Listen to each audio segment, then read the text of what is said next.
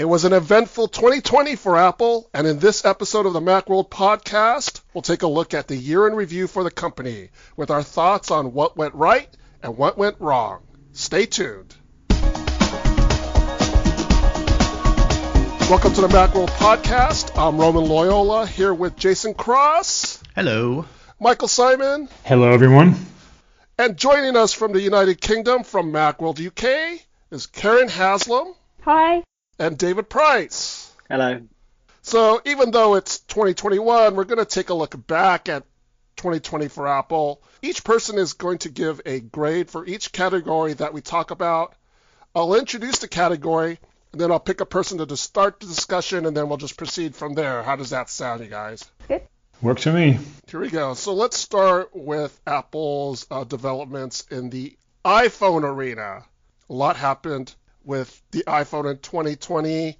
Uh, let's start with I'm going to pick Jason. Jason, what are your thoughts on Apple's 2020 with the iPhone? Uh, I thought they had a great year for iPhone. I thought iPhone 12 is a, fantastic piece of hardware. I think they gave people uh, what they want in terms of sizes, features, design changes. You know, 5G uh, on everything is great.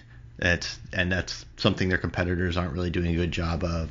It's it's actually not that expensive when you compare to other high G, uh, uh high end 5G phones and stuff. So I, I thought they they sort of killed it with iPhone this year. Um, iOS 14 is is a big leap forward, but we, have got a software category where I think that we, we can talk about that more. Um, so I gave them an A. I think they're you know, it, I can't. It's not that I can't imagine them ever doing anything better, and I really wish they would have had ProMotion on the Pro phones this year. But yeah, they're they're doing a great job with iPhone. I was going to give a special mention to the iPhone SE because it's easily forgotten because it happened at the beginning of the year, um, just as we were being plunged into lockdown and everyone had all those sort of financial concerns associated with that. And Apple goes and brings out a cheaper phone that was smaller, that had the home button that lots of people were craving. So I think you know that was really great news. And I've I've heard recently apparently the um, iPhone 12 mini isn't selling so well, and I wonder if it's because people are turning to the SE instead. So I think you know it's definitely worth. Uh, that's the the SE itself is probably worth a B or so. So. Yeah, I think it's been a brilliant year for the iPhone too. Um, I, I reviewed three of the of the 12 series, uh, and I thought they were all excellent. I think the 12 mini um, I'm sort of sorry to hear that it's not selling well because I think that's maybe the most compelling of the four in the autumn. Um, I think there's definitely a case use for it, um, and I'm surprised more people aren't buying it because it's a great size, it's a great powerful phone, and it's a good price. Um, so, I mean, if I was buying for myself, that's probably the one I'd go for. I mean, I think the SE is a, a, real standout release, particularly if you look at the the Android landscape. I've used a lot of $400 Android phones, and with the exception of the Pixel uh, 4a, they're all very forgettable. And the iPhone SE delivers that, you know, what you need, not necessarily what you want in, in the terms of, you know, the, the, the OLED screens and, and Face ID and things like that, but what people need, which is a fast processor, a good amount of storage, a, a great screen, a nice design, wireless charging in a, a very affordable package for for 3.99. It's it was it was very impressive to to kick off the year. And as Karen said, the the timing of it, I don't know if that was purposeful, but it was it was perfect because people were struggling big time, and the the the outlook was uh, was even more uncertain than it is now. And you know, you can get a really good. It wasn't a compromised phone. It was a it was a three and 399 phone that had the same or a lot of the same internal parts as the at the time the the flagship. So yeah, the iPhone SE was was was awesome, and you know the 12 too. I'd almost say that the 12, you know, it's come in with obviously it's got the great cameras, it's got the lidar scanner, it's got um, 5G, but you know, 5G is important for the future, but right now it's probably not a big big reason to buy the 12, um, apart from for future proofing. So you know, the SE just just looks like a good option if you don't mind having a small phone everything about the 12 series, I would say, is all about future proofing. It's quite hard. I can see it's difficult for Apple to to whip up a sort of marketing spiel about it because 5G, as you said, is is not that useful now, particularly in the UK, and that's what they hung it all on. That was the big tentpole feature. Um, but I think that's true of all of it. Like the, the processor is more powerful than it needs to be right now. LiDAR is not going to be such a big deal until sometime in the future. Just generally, it's better than it needs to be, which sort of sounds like a joke, but it's tough to it's tough to convince somebody. Whereas the SE, I think that's a really good point you make. Is is that's actually more compelling in some ways because it's cheaper and it's good enough rather than better than it needs to be.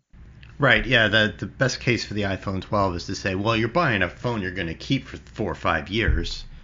You know, as as a lot of people do. It's, it's for people who upgrade every year. It's it's hard to see the case for it. it. They didn't need to make a faster phone. Their last year's iPhone is still faster than all their competitors.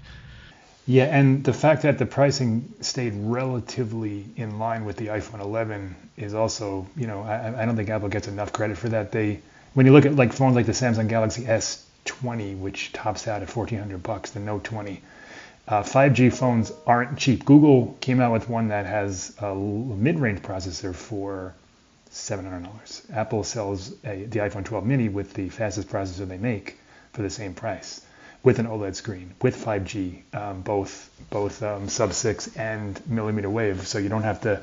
They're not gouging you for, as we say, future proofing. They're saying, oh, this is this is the stuff you're going to need down the line.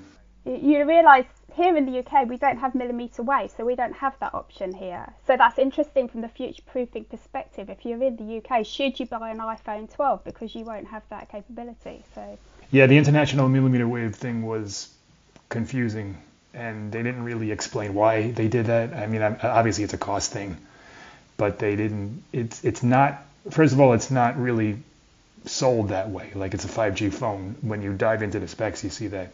And yeah, it's it's odd that they would sell it in the U.S. when they can clearly make it for a certain price, but in the U.K. it's it's just missing. And also other other countries. But I gave it an A too. I didn't. I don't think I said that, but I, I gave the iPhone an A for this year, as well. David, what was your grade? Uh, a. Assuming we're not allowed to give pluses, so I would have been tempted with. I would have been tempted with an A plus, to be honest. I thought it was very good. Very good year. Karen, did you say a B? So I said a B for the SE because obviously it is it is less powerful than the um, 12.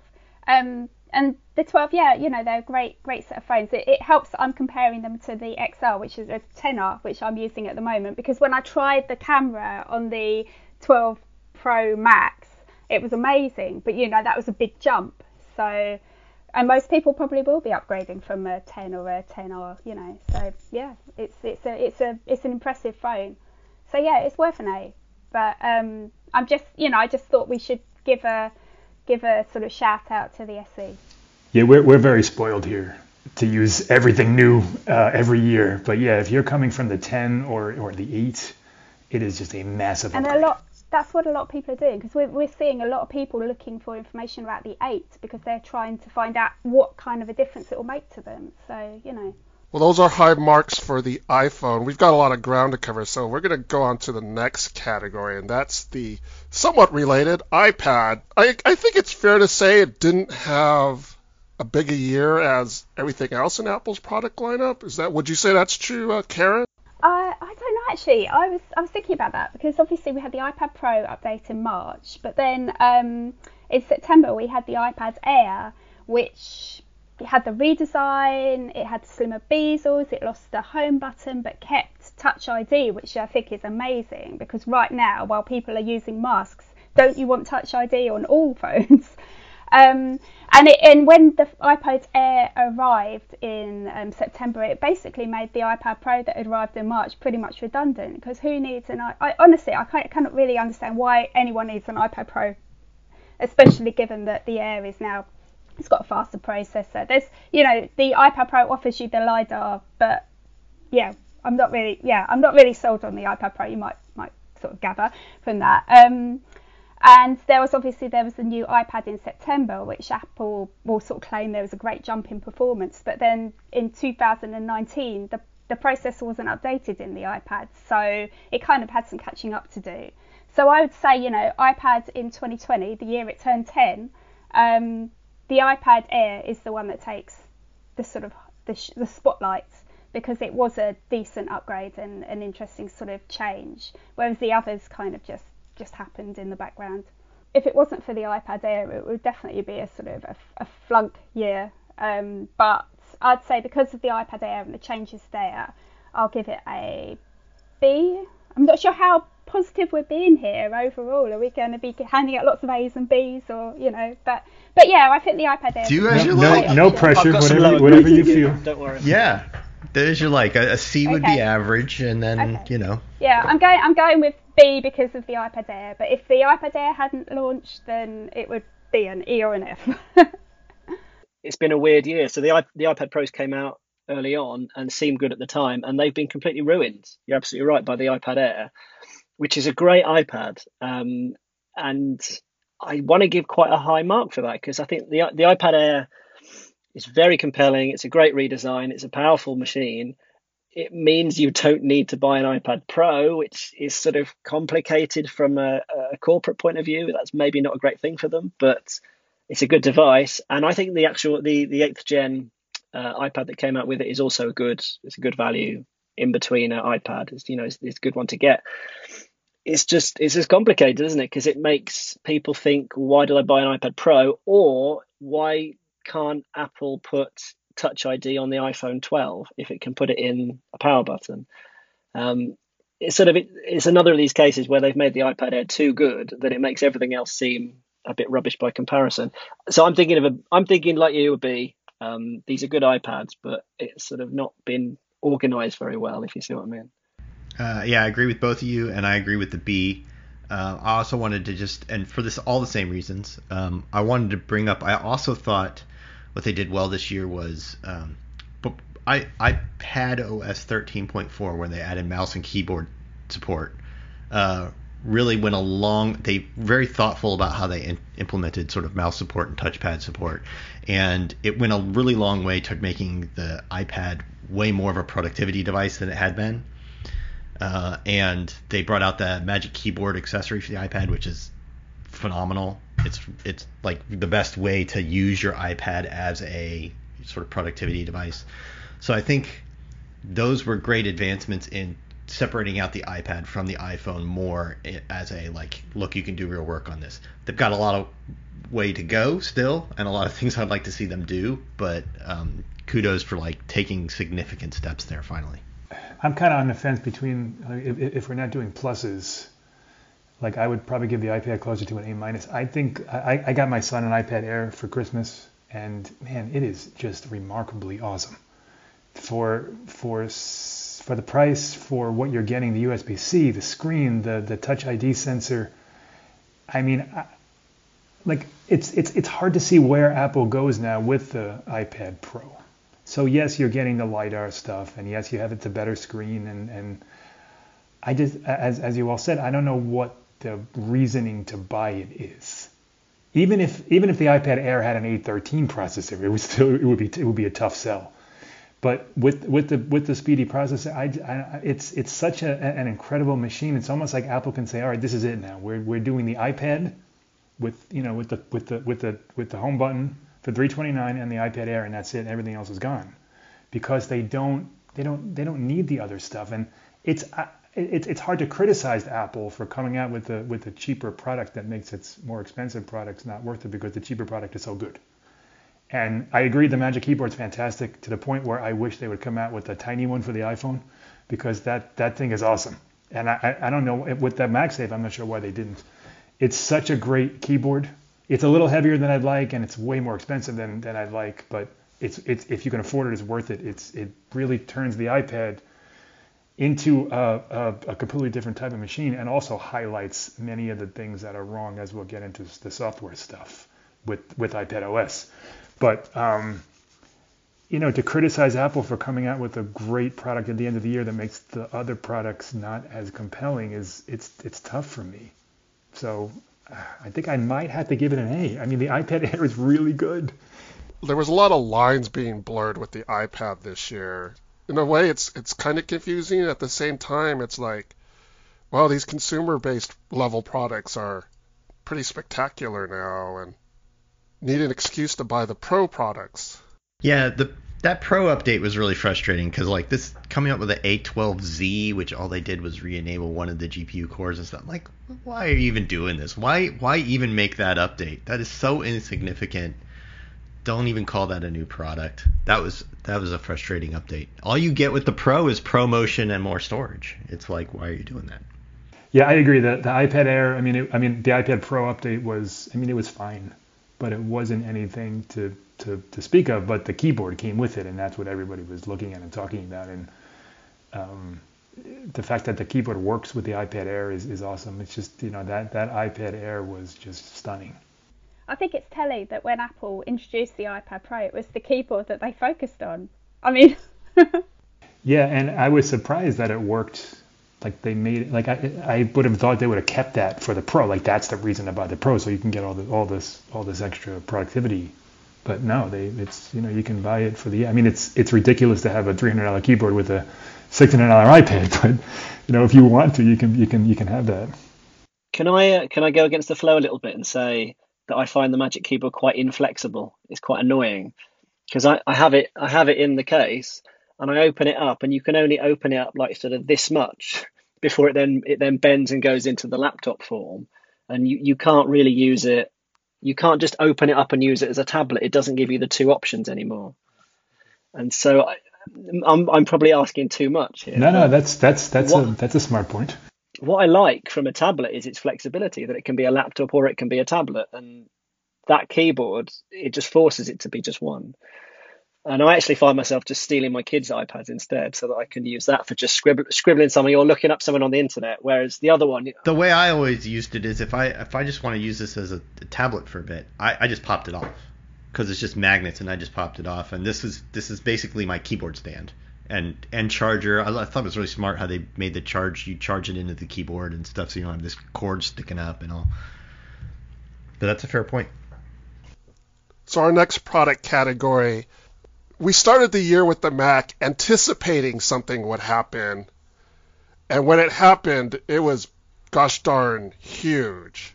Yeah, people started to get real interested with what they announced at WWDC.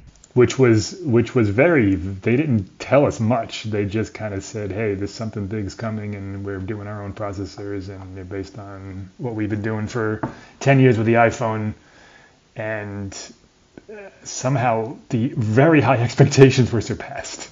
I think this is another of the organisational problems again, because and and we should go to Karen on this because Karen has actually reviewed one for Macworld UK, but the problem is that they couldn't do everything at once. They couldn't put an M1 in all of their Macs at once, and now we're in this weird position where the Macs people bought earlier in 2020 are obsolete almost. We're just sitting there going, "Why well, it's got an Intel chip? It's what's the point of that?" You know, who's going to buy an iMac between now and March, whenever they whenever they put an M1 in an iMac? Um, who's going to buy a Mac Pro? You know, it's it's it's a weird it's a weird sort of hillock in its product roadmap, and of course, there's nothing else it could have done because it, it couldn't be expected to update all the chips of all of its Macs at once. But it it has created this strange limbo for some of its products where you just think, well, what's the point of that? Now. Um, but you know, I, I, I want to hear what Karen has to say about this because you know you've actually used one of these. Yeah, I mean, I was I was going to talk about how um, you know the obviously right at the right, just backtracking a little bit to when they introduced the M1 Macs in November and they made all those crazy sort of claims. Everyone's listening to them say, you know, faster than the chips in 98% of PCs sold last year, and everyone's thinking, yeah, right, come on, Apple. And then we try them out, and they really are good, you know. And and I think a lot of people sort of secretly wanted Apple to fail because they were so cocky about their claims. But actually, you know, now people are looking at these M1 Macs and they're thinking, wow, you know, what's coming? Because these are really impressive. So what we're what we're in this now is like David says, a bit of a limbo because we're waiting to see what's next. And there are questions about that because it's all very well on the consumer side, but when you're talking about creative pros, you know, what's Apple going to do when it comes to graphics? How are they going to compete with discrete graphics?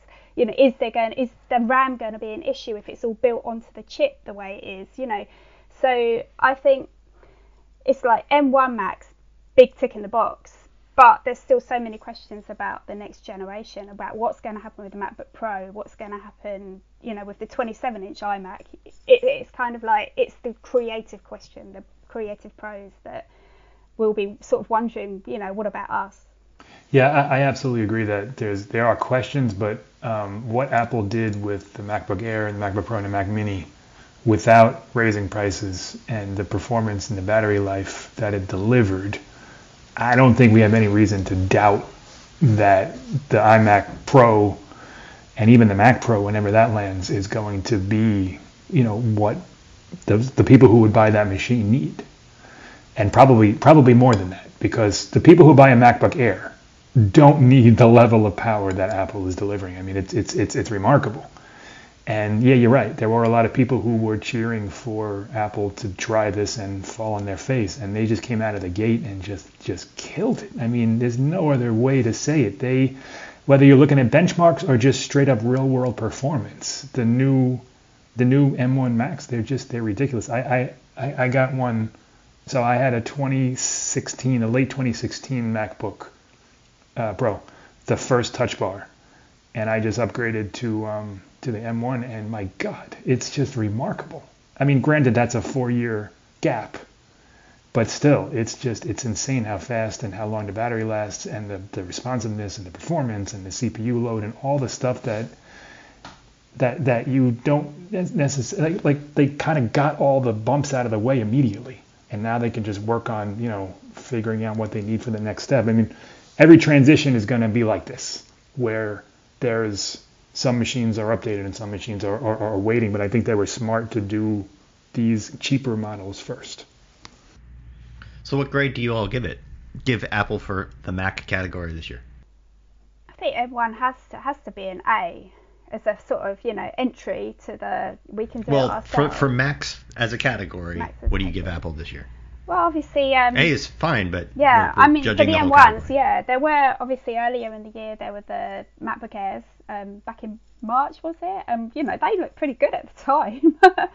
um, and you know, we've had updates to some of the iMacs, um, just the 27 inches really. They did at least move from hard drives to SSDs at long last, so that's a good thing. Um, and and um, yeah, I mean, there obviously were Macs that didn't get updated this year, like last year even, like the uh, 16 inch didn't get an update. The Mac, uh, the iMac Pro, you know, kind of forgotten about. Um, so yeah, I mean, if it hadn't been for the M1s, then obviously that would be dragging the score down. But I still think that the M1 is such a big, big, you know, great bit of news for Apple that that I'll give them an A. Yeah, I'm, I'm going to agree. The, the only the only tick in the box is that nagging um, webcam that continues to not be good. But um, based on what Apple did, I mean, they basically turned around the entire Mac line in one fell swoop. I mean, it's been it's been lagging and you know middling for so long. And you know, as you say, the, the MacBook Airs that came out in March, they, they were good. You know, we, we, we got the Magic Keyboard, and so now all the all the laptops have a better keyboard and you know it's a better processor and, and now the iMacs don't have those fusion drives standard they have SSDs and storage was cheaper and they did a lot of good things. But the M1 just just blew it blew it away. And now the roadmap is so bright and so open that you know it, it's it's hard not to say yeah this was this was a monumental watershed So, year. so what's your grade, Mike? I think I'm going to give it an A. Is, is that three in a row that I have A's? Jesus. What's what's wrong with me I've, I've got a theory actually. I've got a theory about the um, the FaceTime cameras. I think that Face ID is coming, and Apple hasn't upgraded the FaceTime cameras yet because of that. So I think they're holding back, and that's probably what we're going to be seeing. So suddenly there will be a gigantic leap in terms of FaceTime cameras. Well, that, that's one thing I want to ask you guys. Other than the system on a chip, Apple really hadn't do, hasn't done anything, or maybe the MacBook Air is an exception too. They haven't changed much in terms of like the feature set that comes with the Macs. I mean, I gave them a B for that reason. The M1 is this ridiculous triumph. It's it's it's astounding. Like it, it's so much. We wanted it to be good, and it's so much better than that. Than that. But they're way. I mean, all you have to do is use any other similarly priced high-end Windows laptop to see how far behind Apple is on all the non-processor parts of a laptop. Their design is ancient. They have these huge bezels. Their webcam's terrible. They're they could have put uh, the whole TrueDepth module in a thing and given us Face ID and stuff way back when they did the T2. They're, they're just way behind on that. You got Windows Hello and other things. Display technology hasn't evolved in years. There's no HDR. There's no high refresh rate. There's no variable refresh rate. There's just there's a million things that Apple should be doing with their laptops and desktops, and it's they've been treading water for years. And the M1 didn't change any of that. The iMac hasn't changed in like ten years. right. So, I mean, I would have given them something like a D or something just because they're making they're fine computers that work for what they do, but they're just completely treading water. And then the M1 comes out and it's so good. It's you know the processor side of it is just just got such an uplift, so amazing that you know it, it brought my grade all the way up to a B. But they really, I mean, they're way overdue to address every other part of the computer, which they haven't done. I'm I'm really waiting for. I mean, I'm holding my money for a redesign. I like the M1 was so great, and I just was like, I I want to buy a Mac, but I really know there's got to be something coming up here where they change any other part of it. They didn't even change the battery or anything. It's like literally the exact same everything except. To Mike's point about not raising the price, Apple saved money because they sell the M1 to themselves and everything else is the same. So that part's cheaper for them. They, they took hundred pounds off the uh, Mac Mini, didn't they? I take it that was the same in the US as well as in the UK. The Mac yeah, that's that's yes, that's a, that's lower now. It's Not true. that that's an excuse. Apple came out with a couple of new watches this year. There's the Series 6 and another SE branded product the Apple Watch SE. Mike, what'd you think about Apple's new watches? It was an interesting year for the watch. I mean, the Series 6 is is is extremely good, um, but there's not a ton new with it. You got the the blood oxygen sensor is kind of the the, the, the marquee feature. They're not doing a ton with it, other than you know you can put your finger to it, or and uh, or, or you can you, you, you, can you can get a reading the EKG is the same. The always on display is the same. The design's the same. They, they have a couple of new colors, which is which is fine. Um, the SE, I like the idea of the SE because it it brings a bit more affordability. It's it's so the Apple Watch Series 6 starts at 399. This is 2 260. Uh, 260. Do I have that right? I think so. Um, so but it's all you're, you're also sacrificing a lot. You're, you're giving up the always on display. You're giving up the EKG sensor. You're giving up the blood oxygen sensor. It has a slower processor, and I think that the the the sacrifices there don't quite match up. It's not like the iPhone SE, where Apple kind of distilled it to the things that people need while while keeping an older design. They they kind of it was too much of uh, taking the the newer design and just removing features. So while it's very good, I didn't I didn't love it. Um, again, the Series Six is really good, but it, it didn't it didn't it wasn't a kind of a, a, a blowaway. And I don't know why they're still selling that Series Three. It's for two even for 200 bucks. It's just not anything that I would recommend to anyone. But you know, it, it's it's still the best. It's still the best smartwatch you can buy by by leaps and bounds. So I'm I'm I'll, I'll give it a B. A, a C doesn't seem right, so I'll give it a B. Yeah, I've gone with a B as well. Um, I thought I, can't really comment on the Apple Watch SE because I've not tried it. Uh, and again, like you, I like the idea of it, but I wouldn't actually want it because I'm just used to having the latest ones. Um, the Series Six is really good. Um, and again, I'm just agreeing with you, really, Mike. Um, the things there's not many things that are new about it. The things that are new, I think, are kind of rubbish. Um, the blood oxygen thing, maybe, is medically useful, but if it is, they didn't do a good job of explaining why. They just the, the blurb, and this is the marquee feature. We're getting the same thing that we had with 5G, where the marquee feature is is not a big deal. Um, the, the the blurb explaining it was just like, oh, it's a really useful overall indicator of health, which is if you're not a doctor, you just go, oh, oh great, I'm well. That's that's fantastic. It, it, um, it suggests to me that they, they can't say what they want to say because they'd be making claims that they might not be able to back up, or someone might hold ex- them responsible That's exactly for, or, that's know, exactly yeah. it. it. It's not tested to medical grade standards because they wanted to get it out without having to go through a long process of regulation. So it's it's marketed. Um, all they can market it as is a wellness gadget. So the marquee feature, nobody really knows what it's for, and it's not guaranteed to be accurate to a medical standard. But despite that, I really like the Apple Watch Series 6 because I think the Apple Watch Series 5 was really good, and this is like that with a couple of extra things, and it's a bit more powerful, and you know that's fine. You know, it's a, it's a, an iterative upgrade, and that's okay. Um, what did slightly worry me this year about the Apple Watch is that we seem to get a lot more bugs than in the past. Um, I was looking through, We've got this article about all the problems with, I know this is partly related to WatchOS 7 rather than just the Apple Watches, um, but we were seeing all sorts of things. The watch Apple Watch SE was overheating. The Apple Watch Series 3, which obviously Mike says we shouldn't buy, but that was doing forced reboots where was battery drain, there was workout data being lost, the health apps were failing to launch or losing the data. We were just getting a lot of Apple Watch buggy stuff this year, and I don't know if it's just me, but it felt like there was more than in previous years. I, I agree with everything you just said, David, except I think that justifies a C to me. it's that it, because I've, no, I've now persuaded the, you to go down a grade as well.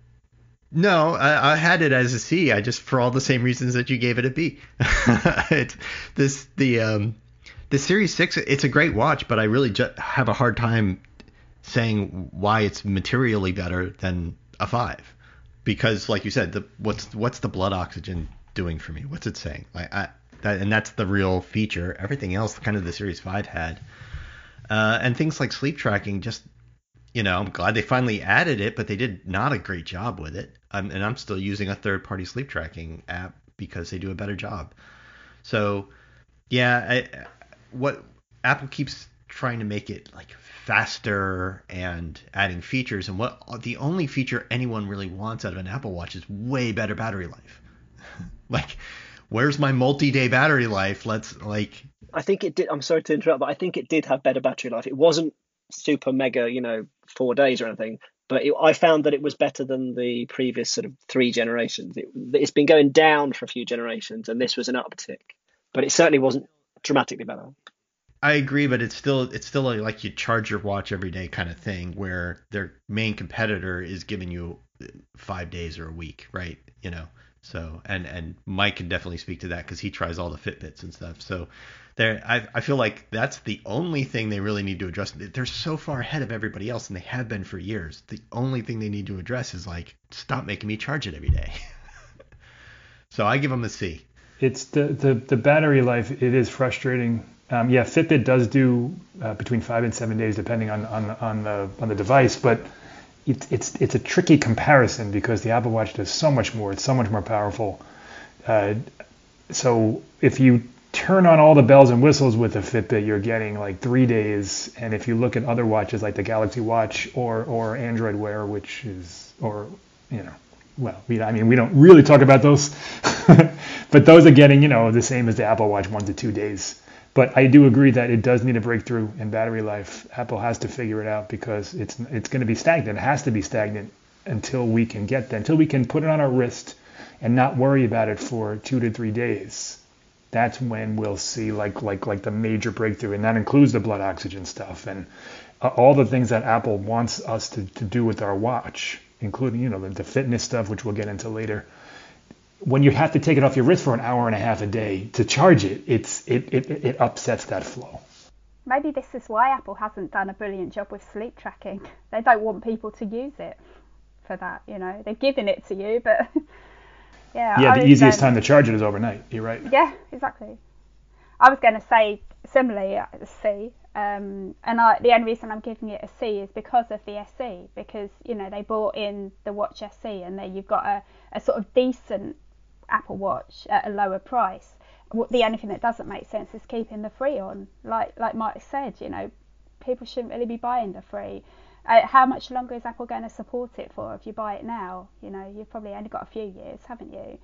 I, I don't even know. Maybe not, maybe one. Yeah, I, I really suspect that the SE is like the iPhone SE gonna have a, a two or three year cadence, and we're gonna see it still on sale this year. It's basically an Apple Watch 4, right?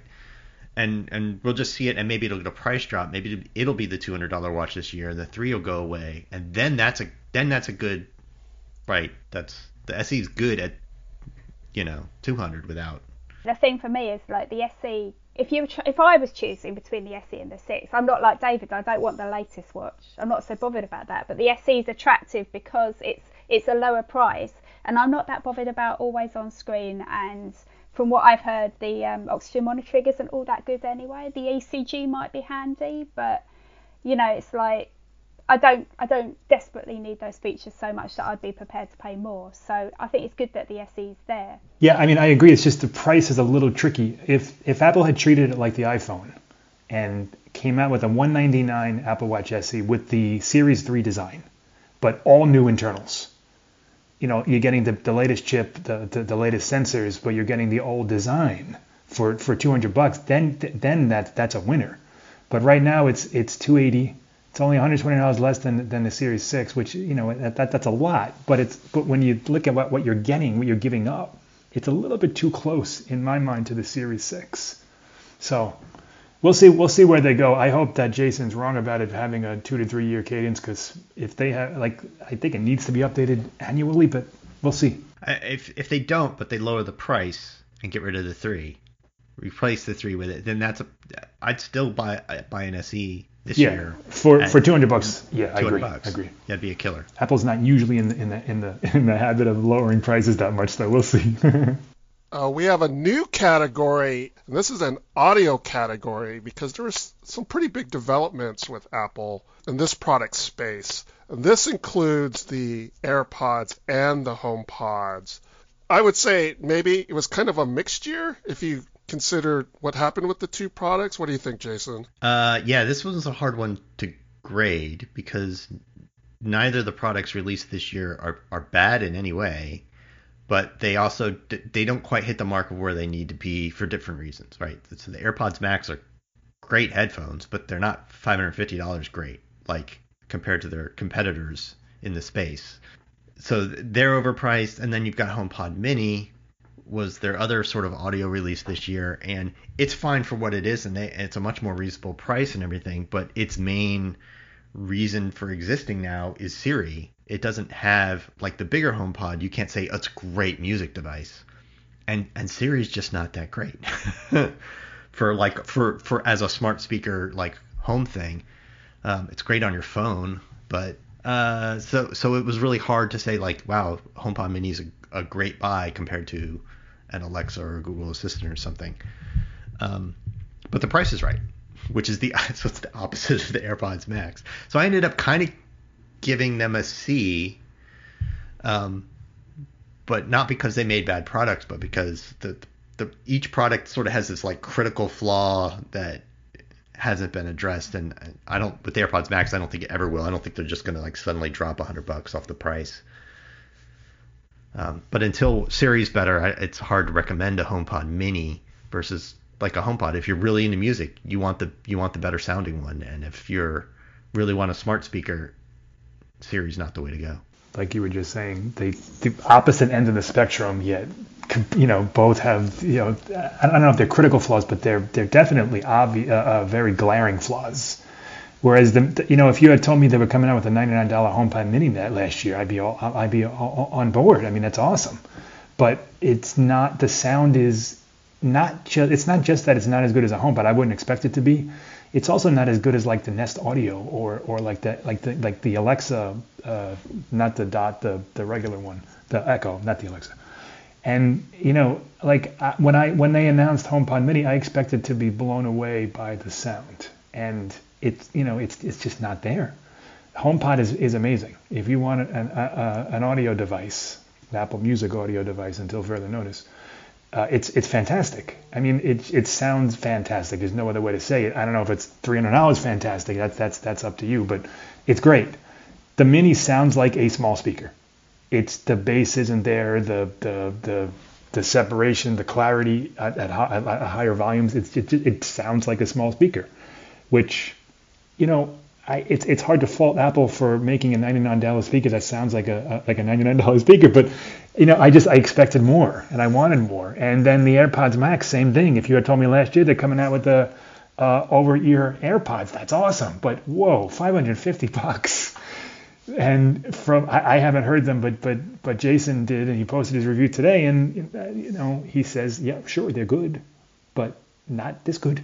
not, they're, not they're great, good, yeah. but but not not almost twice as much as Sony's XM4 is good. So, you know, I like the moves they made are the right ones and I'm hoping it gets cleaned up, but there are there's too much of a reason not to buy either one to give it a, a, a, a high grade. So I, I, had written down B minus if we're only doing um, letter grades, and I, would have to give it a C also. I think it's interesting that um, in the year that Apple bought out a cheaper HomePod, because you know, they when they introduced the HomePod originally, it was overpriced and everyone was like, this is too expensive. And then about a year and a half later, they finally dropped the price, and now there they are introducing the 99 pound model, and at the same time, clearly haven't learned their lesson because they've gone and introduced the AirPods Max at a ridiculously high price that just makes you think, who are they actually for?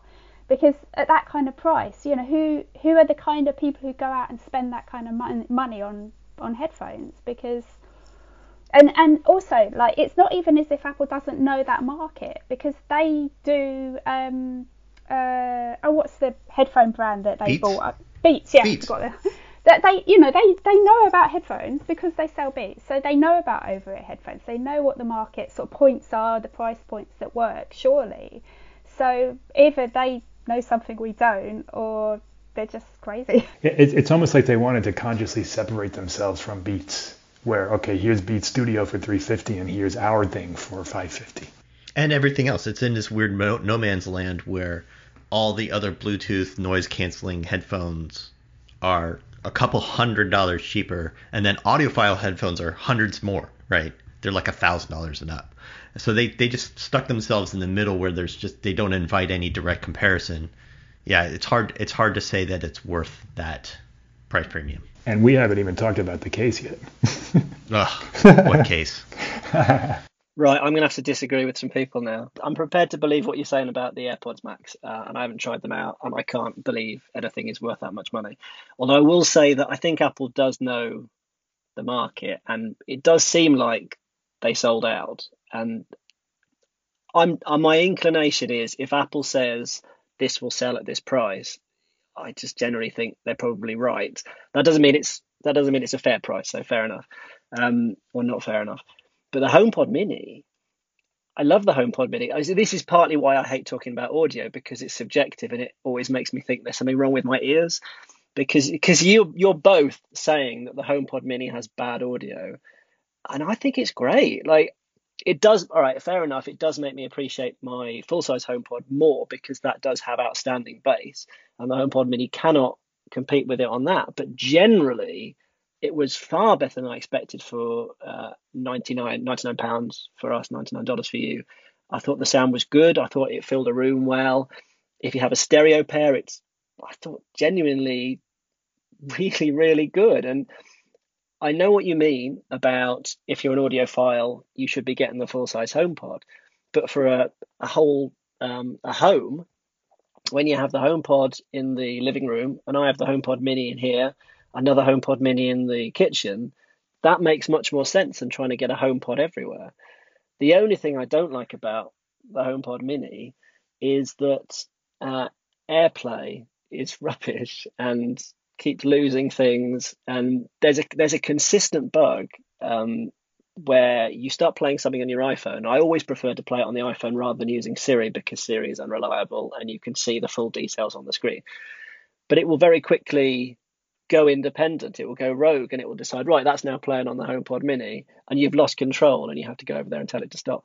But other than that, HomePod Mini it got two thumbs up from me. So on that basis, I was inclined to give Apple an A minus for audio. Again, if we're not allowed to have minus, I suppose it'll have to be a B. But I thought I thought the AirPods Max were very optimistically priced, but the HomePod Mini, just great, loved it. I think actually what you were saying about the whole difficulty of using Siri is really that's what's the the problem with the the HomePod and the HomePod Mini, and to a certain extent the AirPods Max, is that wouldn't it be great if these became devices that almost had an iPod inside them? So you sort of, you know, if Siri was good enough to be your means of of um, interfacing with that device, and so you could control it in just the same way as you used to your iPods, you know, that would be great. But Siri just isn't there. It's not a way to interface with any device. You still want to be able to use touch or whatever to to choose the options. You know, I still would rather get up and go and turn the sound up on my speaker rather than say Siri turn the sound up because it's just so illogical the way you sort of communicate with it. Yeah, I just I just think Siri's not there yeah, it's not. It's just not there as a means to control these devices. And once they've worked out how you can do that, so that those devices become like the HomePod, uh, like the uh, iPod used to be, you know, then maybe they'll have something. But right now, it's just too frustrating to use Siri to control things.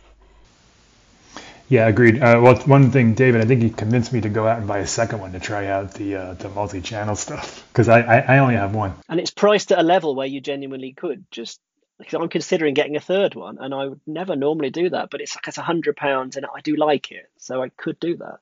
And I, you know, to, speak of nothing else, but the design is fantastic. It looks great. Um, I like the screen at the top. The, you know, it's a, it's a, it's a very nice looking.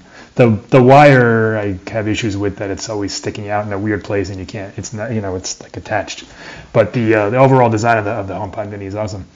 Um, yeah, Siri is the, is the, the biggest issue. I mean, there's HomeKit is getting better in the sense that cheaper plugs are, are, are you know somewhat somewhat abundant now. You can set up your your, your home with uh, Siri enabled stuff for a hell of a lot cheaper than, than, than you could a year ago. There's nothing like the quantity of kit though, is there? I mean, it's just it's it's quite embarrassing really how little stuff there is for home HomeKit. I don't know, it might be worse in the UK of course, but um, compared to you know the stuff you can get for Google and Amazon, it's just yeah. For sure. I mean, it's it's not even it's not even in the same ballpark. There's so much. Everything works with Alexa and um, Google Assistant. And yeah, Siri is uh, a HomeKit Siri stuff is is definitely a smaller smaller percentage of the of the larger space, but it's it's getting better. Um, Apple relaxed some of those rules a, a, little while ago, and now it's you know it's easier for, for people to make products that that inter- interface with with HomeKit and even add it to older products.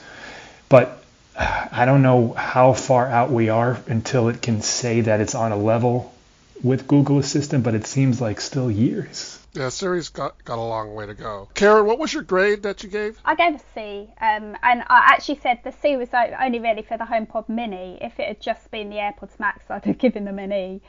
Um, at least they sound good, apparently, but you know, it's just crazy pricing for a product. And yeah, apparently it's selling well, but you wonder how many Apple actually had on sale.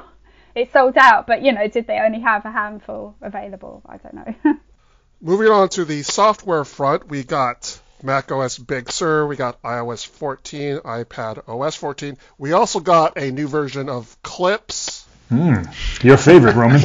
so if uh, Clips, if if anything, Clips, I think this category Apple hit it out of the ballpark. People probably don't even know what I'm talking about because they probably never heard of Apple Clips. Roman has an inside Clips joke yes. with himself for many years. Roman must be the one and only person using it who's over what 21.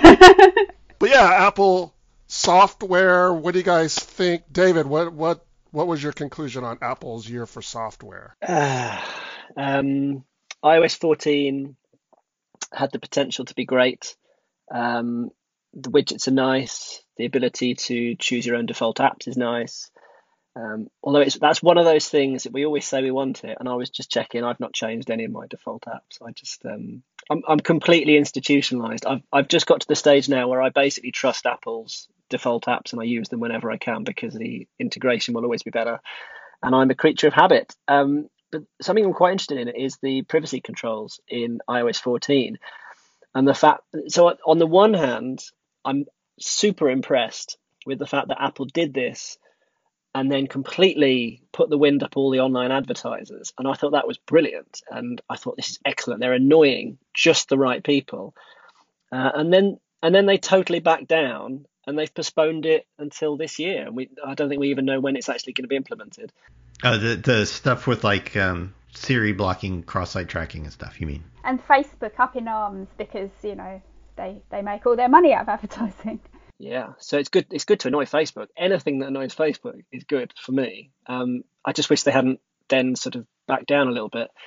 Um, so on that side, I'm, I'm quite pleased with the way iOS 14 is evolving. Um, WatchOS 7 was uh, less impressive. Um, I mean, we've already mentioned sleep tracking. Sleep tracking is the, the data that they give you is uh, facile. Uh, I think it, I don't know if I'm using that word right. it's, um, it's not good. The data they give you in comparison to what you get from a Fitbit, as I'm sure you guys would agree. Um, but I I don't feel capable of talking about macOS Big Sur because I haven't used it yet. But other than that, you know, it's it's been a sort of middling year. I've given it a C. I do think they made struck the right balance of saying, um, uh, you just making you opt in instead of just like killing it, saying like, look, this is going to track you. Is that okay? And then you get to say, yeah, it's a bit like on the web now where we see i think we've been seeing it for a bit longer in the US, uk where every time you go onto a website you have to say yes i don't mind that you're going to have cookies about me kind of thing and you know it's it's, it's boring but everyone just says yes yes yes yes and i guess people are just going to get used to that um, when it comes on big sur um, I think, yeah, I mean, it, it gave us sort of a bit of a polish, really, Mac OS 10, uh, 11 even. Um, so you've got the new icons, so it looks a bit neater. But there's not a lot to shout about. Most of the work was behind the scenes, really, making it run on M1 Macs. So that's that's a big deal, you know. But for the average person, they're not going to see any of that. They're not going to know any of that. Um, probably the biggest deal is on the M1 Macs with things like being able to run um, iOS apps. That's you know that's potentially a big deal. Um, and and Rosetta making it possible to run Intel Macs. You know this is all all the stuff that's going on in the background that people just probably won't even realise. Yeah, it's it's a it's a it's almost like they had to do a little bit of a redesign just to make it look like something had changed. Yeah, I, I agree about Big Sur. It was um, mainly cosmetic. I mean, it, it, does feel faster, particularly with the with the M1 chip, but that's more of the the hardware than the software. I mean, I don't know what needs to be fundamentally changed before you get to into the whole touch stuff but it does feel like they're moving in that maybe moving in that direction where it looks it seems more like more iPad, more iPhone like. Whether that leads to a, a, a, touch Mac in the future, I don't know. But uh, definitely cosmetic on the surface, maybe maybe more underlying stuff. But I, it's it's not a bad upgrade. I, am not in love with the icons, but it's it's it's okay. Uh, iOS 14, on the other hand, I, I loved it, particularly uh, coming from a, a, a part-time Android user. I thought the home screen stuff, the app drawer, and the widgets on the home screen were so overdue, but they did it so well to make it seem like it, they weren't just kind of following Android's lead from 10 years ago, that they did it in, in, in a new way, in a different way, in a, in a just a, a, a really slick, really smart way and I'm completely on board with with iOS 14. I thought, it, I mean, way, way, way overdue, but uh, it brought it up to, it made it really feel like a completely new, modern uh, OS again, and also shone a light, shined the light on just how much iPad OS isn't. Um, they Apple did not do enough, hasn't done enough, other than splitting it off and having its own name. iPad OS really still follows iOS with a couple of things here and there. Now it has a cursor, and, and, and but the home screen is still the home screen. It doesn't have the app drawer, it doesn't have the widgets like it does on, on, on iOS. And uh, Apple basically just threw up its hands like, well, you know, this is like we we're not just we're just not doing this.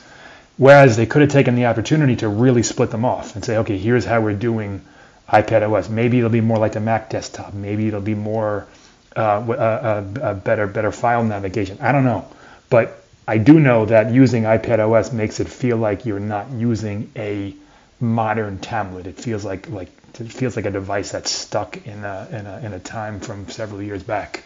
iPad OS doesn't actually have um, app library, does it? Is that right? Am I right? It does not. Right. right. That's yeah. right. Yeah. So it's like it was the case that iPad OS was supposed to get some extra features because it was an iPad. But this time it's actually missed out. yeah, it has fewer features. are just in that today view thing. They're not. You can't mix them with your icons and stuff like you can on iPhone. So and that's another. That's a step back. they're they're separating it from iPhone in the wrong way. The wrong way, yeah. And you know, it has to do with the, the you turn the screen and it's different. There's issues there, but they it seemed like they just kind of said, well, we'll just deal with this down the line some some some point. So, uh, Watch OS 7, whatever. You know, the sleep tracking, particularly on older watches, is eh. And tvOS again, eh. It's fine. So uh, I'm gonna have to say I, I'm I'm gonna give it a B on the strength that iOS 14 really impressed me. Uh, I give it a B. I give Apple a B for software for the same reasons you do, Mike. Um, definitely agree with iPad OS. It's like Apple doesn't seem to know how they want multitasking to work on an iPad.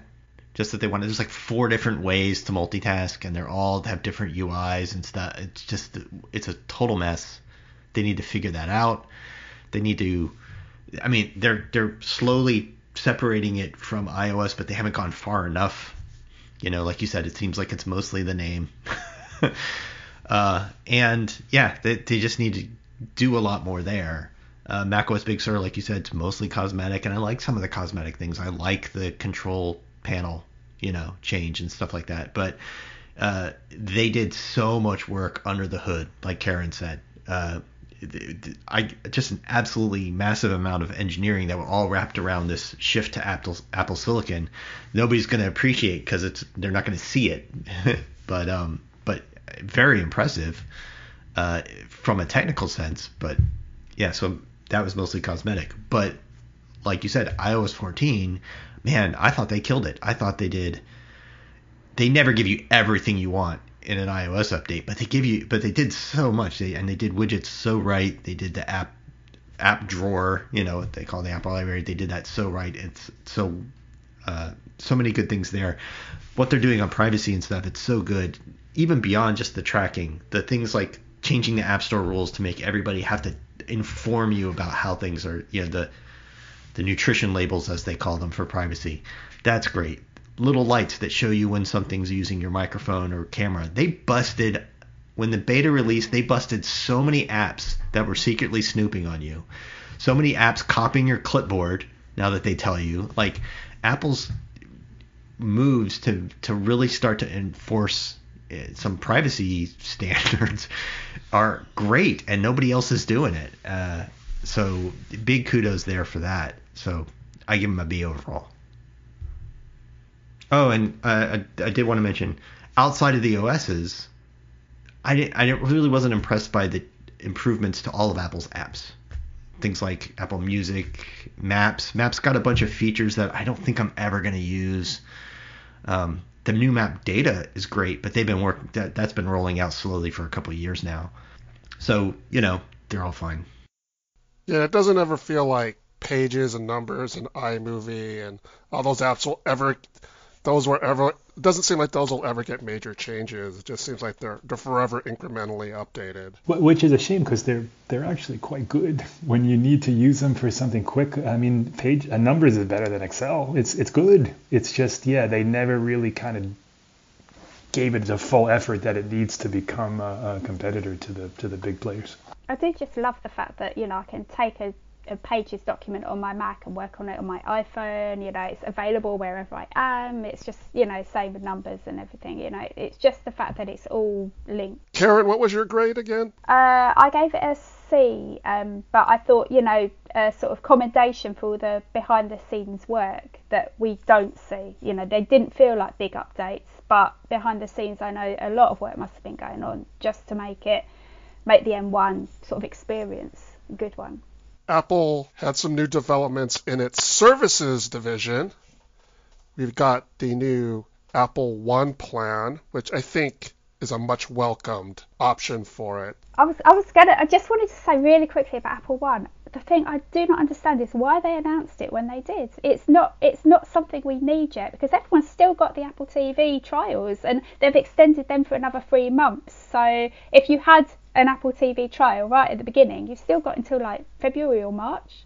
So no one actually needs Apple One until February or March, at which point hopefully Apple's going to have some better content for Apple TV. But all that's kind of gone out the window this year because of coronavirus. So yeah, I feel like I don't really understand why they announced Apple One there are other things that they've held back apparently, like Apple tags and everything else. They've held back. Well, why didn't they hold back Apple One? What was the point in announcing it when they did? I thought you were going to go the other direction and say that they should have announced it uh, when they announced services, all of them last year. I, I thought Apple One was overdue. I just think that um, that because of the whole Apple TV thing, um, I think they needed, they knew they needed the content and they wanted to give people the content for free for a year, and they did that, and then they realised they needed to extend it because there weren't going to be the second seasons ready because of coronavirus basically holding everything up.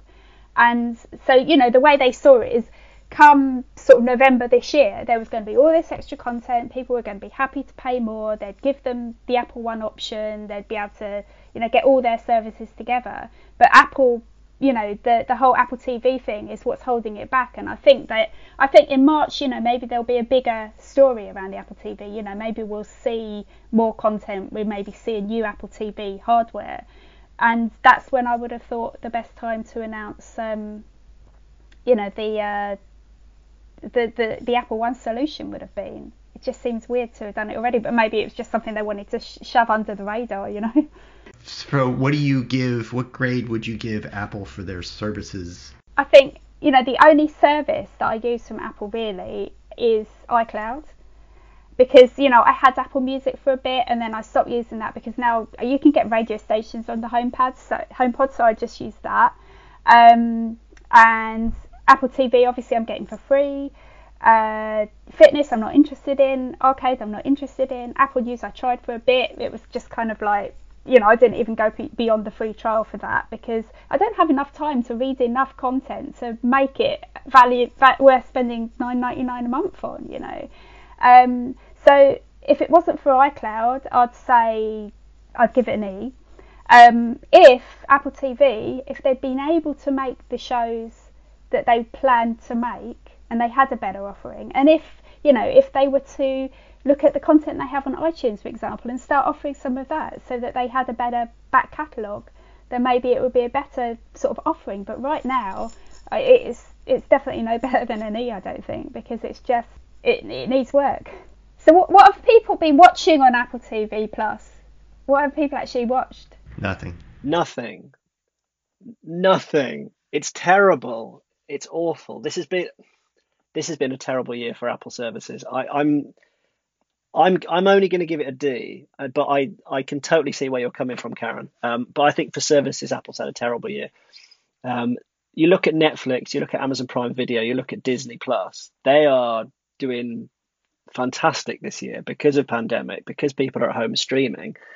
Is Apple TV Plus doing well? No, it's not because it has no library. It has absolutely nothing. And they launched with this piddling back catalogue then they find themselves this year, through no fault of their own, fair enough, unable to shoot, unable to make the second series of various things. But it's their own fault because they didn't have the stuff in place before. Netflix is in the same position with creating new content. Amazon Prime Video is, but they already had enough of a library that they could take advantage of people being at home. I think that's a huge misstep, and we just keep hearing nobody wants to pay for a subscription to Apple TV Plus, and they're having to give extra constantly more extending the trials, paying people to do it. Apple Arcade was something I was so excited about. You've all heard about me going on and on about it, but they lost their nerve with it this year. Um, we heard that they, you know, it started off. I was so excited about this. It was going to fix mobile gaming. You you'll know that in mobile gaming, to make money, you have to clone somebody else, or you have to have loads of in-app purchases.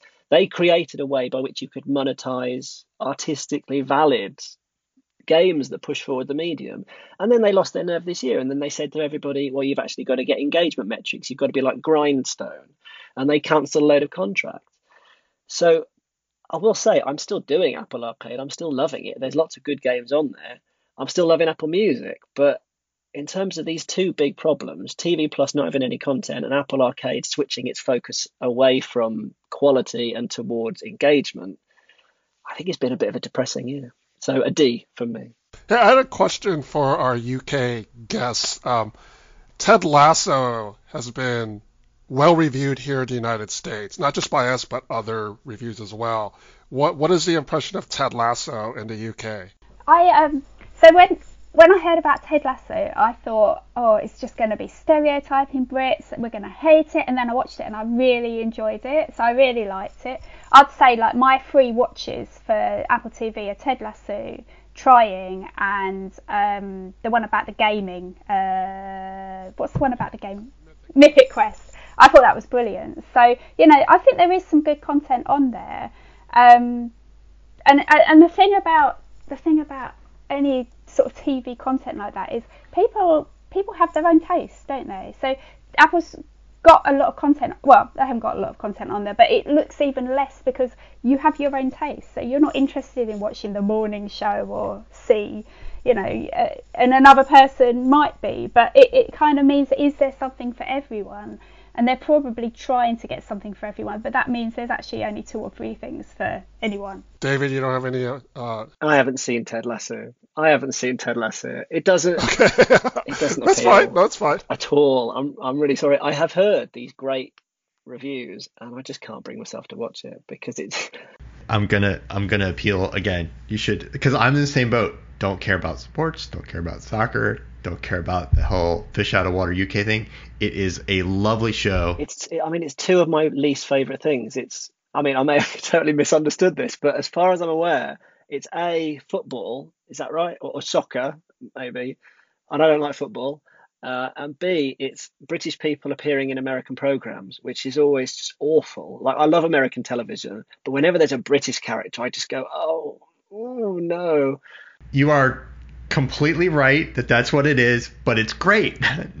but it actually is great. I really thought it would be that kind of really annoying, stereotypical Brit, and I'd hate it, but it wasn't. It was. It felt like you know that there were people on on the sort of team writing the scripts who were actually British. it wasn't just some imagining of what it was like here. Uh, I do agree with you, David, that it's it's sort of a D year for services. Uh, Apple One, it it's the bundle they needed for oh, ever since they announced services. Like, why aren't you bundling these up? They did. That's good.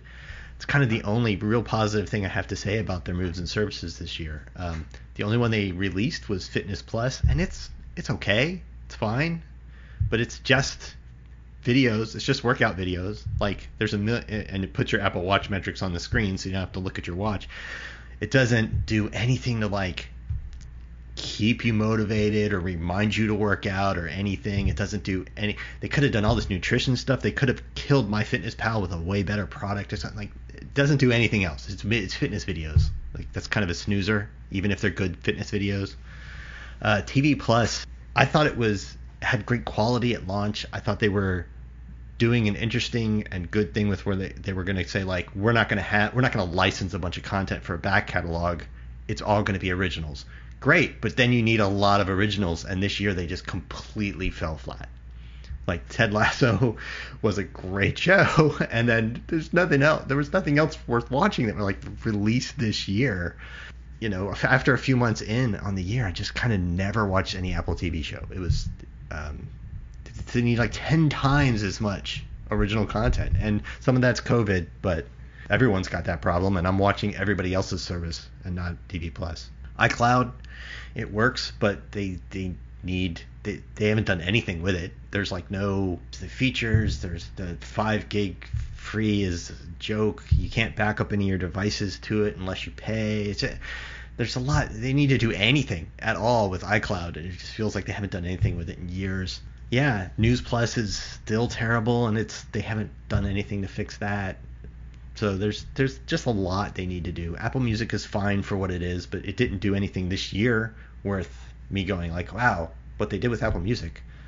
So I, I give them a bad grade for services this year, Ex- with the one exception that offering them as a bundle is a good deal. I, am yeah I'm I'm the I'm a little bit of an outlier here. I'm I'm gonna give them a B. Starting with Apple One, um, I subscribe to Apple One Premier uh, almost immediately because I, I, I already had Apple Music Family.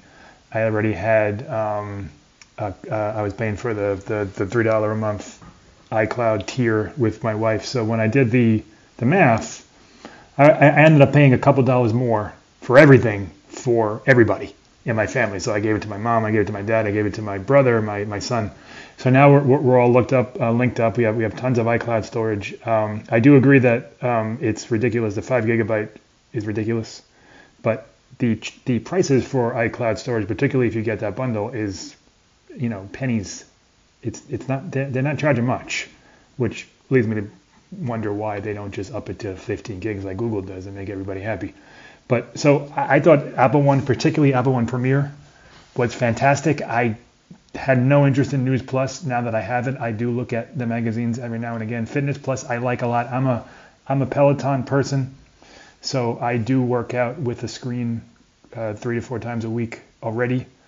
Um, I like the link up with the Apple Watch. I think they have a, a compelling mix of of um, of perform uh, performers of, of, of instructors, and you know I think it's it's for for what it is. I think it's a it's a good ten dollar a month service, and um, I don't know. I think Apple TV Plus is all right. I like Servant. I like Morning Show. I like Ted Lasso. I just start, uh, we just started watching that. I didn't finish it, but there's a, there's a new uh, Wolfwalkers movie. It's a it's an animated show that that was that was great. Um, and they, they, they made a lot of moves in 2020. They they partnered with Scorsese, with Leonardo DiCaprio, with um, Jon Stewart. They have um, uh, Fraggle Rock coming. They they they bought all the Peanut stuff. Like they're they're making the moves that I feel like they need to make. My my problem with Netflix and Amazon, which I pay for and have and like, that you have to search through this giant mountain of stuff to find one good thing. Apple TV Plus, yeah, maybe there's nothing there that I want to watch on a daily basis, but um, I can look at it quickly, see what's new, and move on. I don't have to. I don't have to, you know, dig through a, a, a pile of stuff to find something that's compelling. I think that. I mean, maybe I'm crazy and wrong, but I think Apple. I think Apple is smart to focus on quality over quantity. And yeah, it's it's it was terrible timing that the pandemic hit and shut down a lot of productions right when they were presumably getting the ball rolling. And they should have had a lot of that kind of stacked before they launched, which, you know, they had some shows, but, but clearly, clearly not enough. But I think Apple TV Plus is, is primed for a, a, a fairly bright, immediate future. You know, Servant's coming back, I think, next week, and Apple, they, they just teased this morning that a morning show will be back and a whole bunch of other stuff. So, you know, we'll see what the rest of the I do agree like. with you that they're making a lot of good moves and doing a lot of good investment and stuff like that, but I don't want to give them any credit for 2021 when I'm grading them on 2020, right? Or or or the future. Uh, yeah, okay. I mean, I, I understand that point, but I think the the the production deals need to happen before the production content comes. But yeah, I, I, I understand what you're saying. So yeah, I, I give it a, I give it a B. I'm, I'm happy with Apple, the Apple One bundle. I wish it would have come out a year ago. Um, uh, Apple Arcade, like I, my son loves it. You know, like there's things that Apple is doing that I think are, are smart. Well, you reminded me. I did want to mention uh, since David brought it up, Apple Arcade. Man, like you, David, an service I was so excited about, and I was, and I've I've fallen off using it so much, and I'm just so frustrated by. It's all because they have a dumb policy of like, well, it can't Yeah. appear anywhere else. And if they only would let them just let iOS developers say like, well, you can buy it in the store, and if you have arcade, it, you just get it free, and then uh, it just opens it up to a million great games that are like not not the games with all the microtransactions. There's a million great games out there that are just you know 4.99 or whatever. Uh, that would be amazing Apple Arcade editions, i- if not for Apple's policy of just like it only being Apple Arc- Apple Arcade or nothing, and it's just ah, so frustrating. Yeah, like Reigns. Reigns was a great Yes. game, but they couldn't have Reigns because it had already appeared in the App Store normally. So they had to make a new version of Reigns, called Reigns Right. Beyond, I think it was, and it had a new theme that doesn't really fit, and it's okay, but and and you know right dead cells terraria you can i mean just go down and look up the whole list of premium iphone games that are just would be awesome in apple arcade and they just don't don't allow them to do it I suspect that'll that'll change, you know, within a year or two. But yeah, you're right. It's a silly it's a silly policy, but it's very Apple to have that policy. Well, we have one last category. We've come to the end of our report card. Uh, this is a other category that we came up with. It's basically a potpourri of uh, other stuff that Apple did. So anything that maybe we didn't cover here in the other categories. Uh, since I started with Jason, why don't I wrap up with Jason? What do you have for us in the other category? It, it's tough to grade because it's just sort of miscellaneous stuff that's all on, on the fringes, anyways, and could be ignored. I kind of gave it a C because I think some of the stuff that Apple's doing, like ultimately, I think it's the right thing not to include power adapters in most of their products, right? And and and they've lowered the price of power adapters, which is good, but their power adapters aren't great. Like they really, everyone else is making these gallium nitride power adapters that are smaller and better and it's and, and cheaper and stuff. So, like, make a better power adapters at least, so that when we're spending money, they're good. Um, and we're in this weird transition period where it's the first year they're doing it, and it's rough for everyone. And I think a lot of their accessories and stuff that Apple made are kind of mediocre. Like so, things like the MagSafe Duo is not good. Uh, the MagSafe wallet's not good, but things like the Solo Loop are, you know, so they're they're kind of hit and miss on on the accessory front this year. I think uh, the Magic Keyboard for the iPad was really good, but overpriced.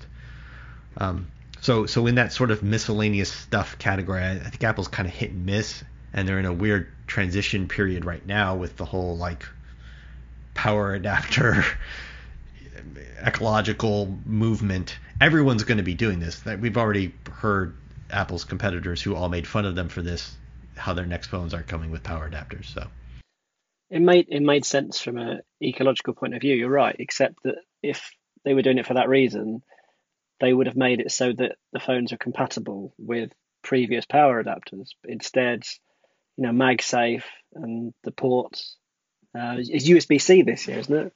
So you can't well, it's it's still Lightning on your phone, and you can still use your old Lightning power adapters that aren't USB-C and stuff. So that they do they do still work.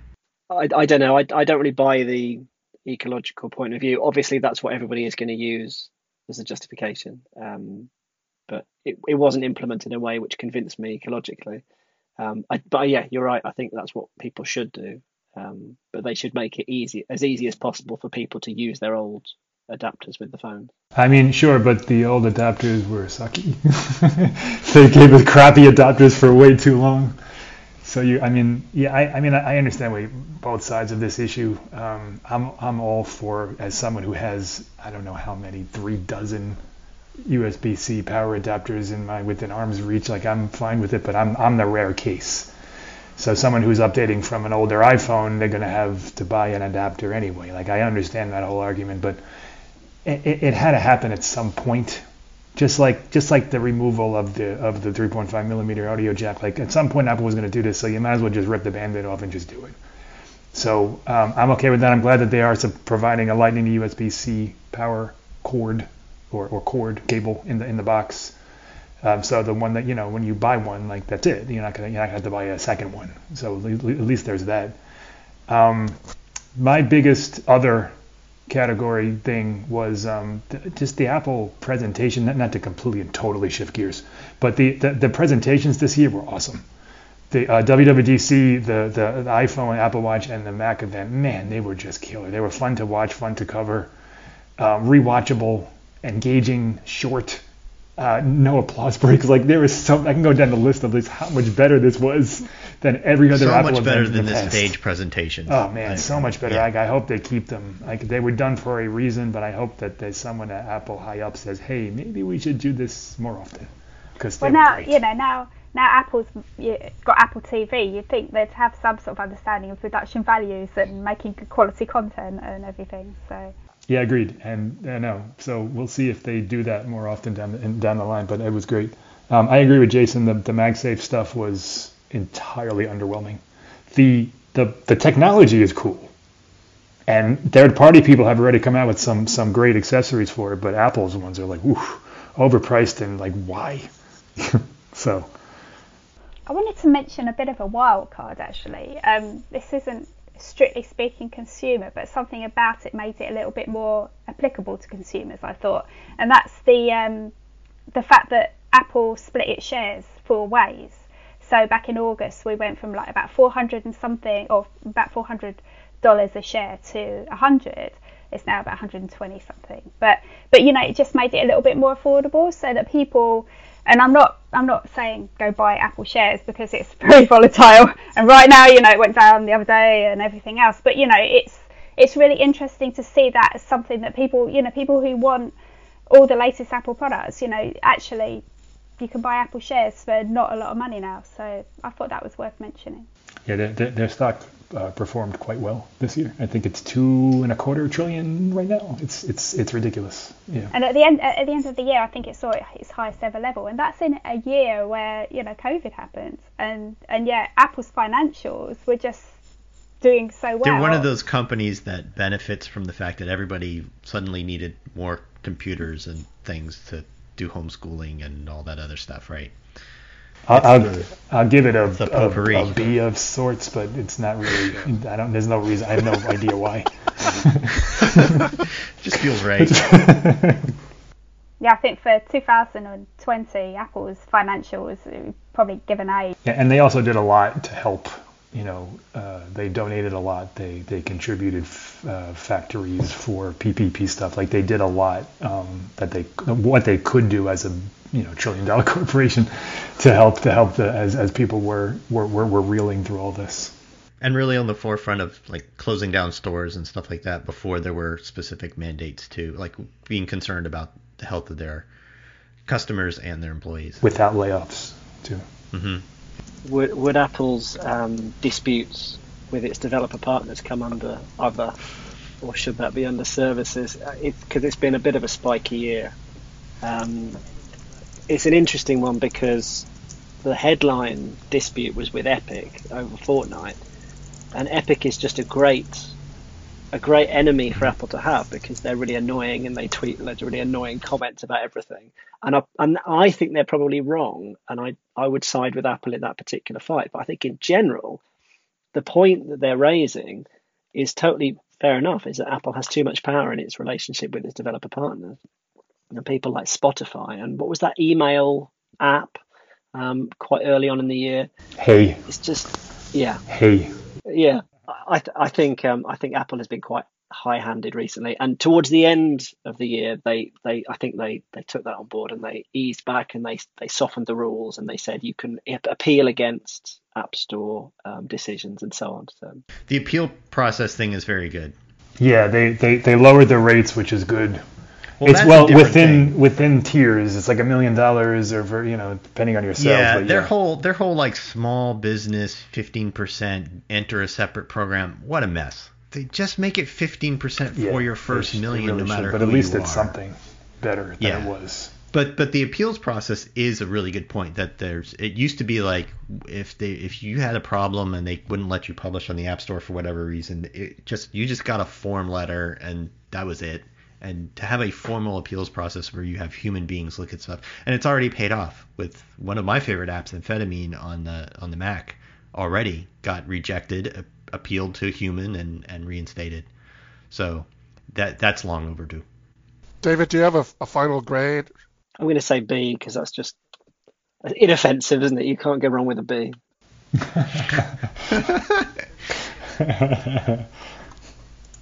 Well, I think that wraps up our report card for 2020.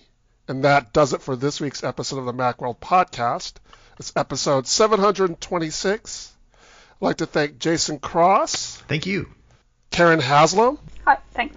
David Price. Thank you. Thanks to Michael Simon. Thank you, sir.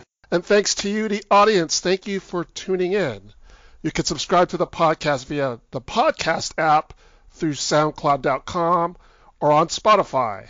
If you have any comments or questions, send us an email at podcast at macworld.com, or you can contact us through Twitter, that's at Macworld, or on the Macworld Facebook page. Join us in the next episode of the Macworld podcast as we talk about the latest news and happenings in the world of Apple. See you next time.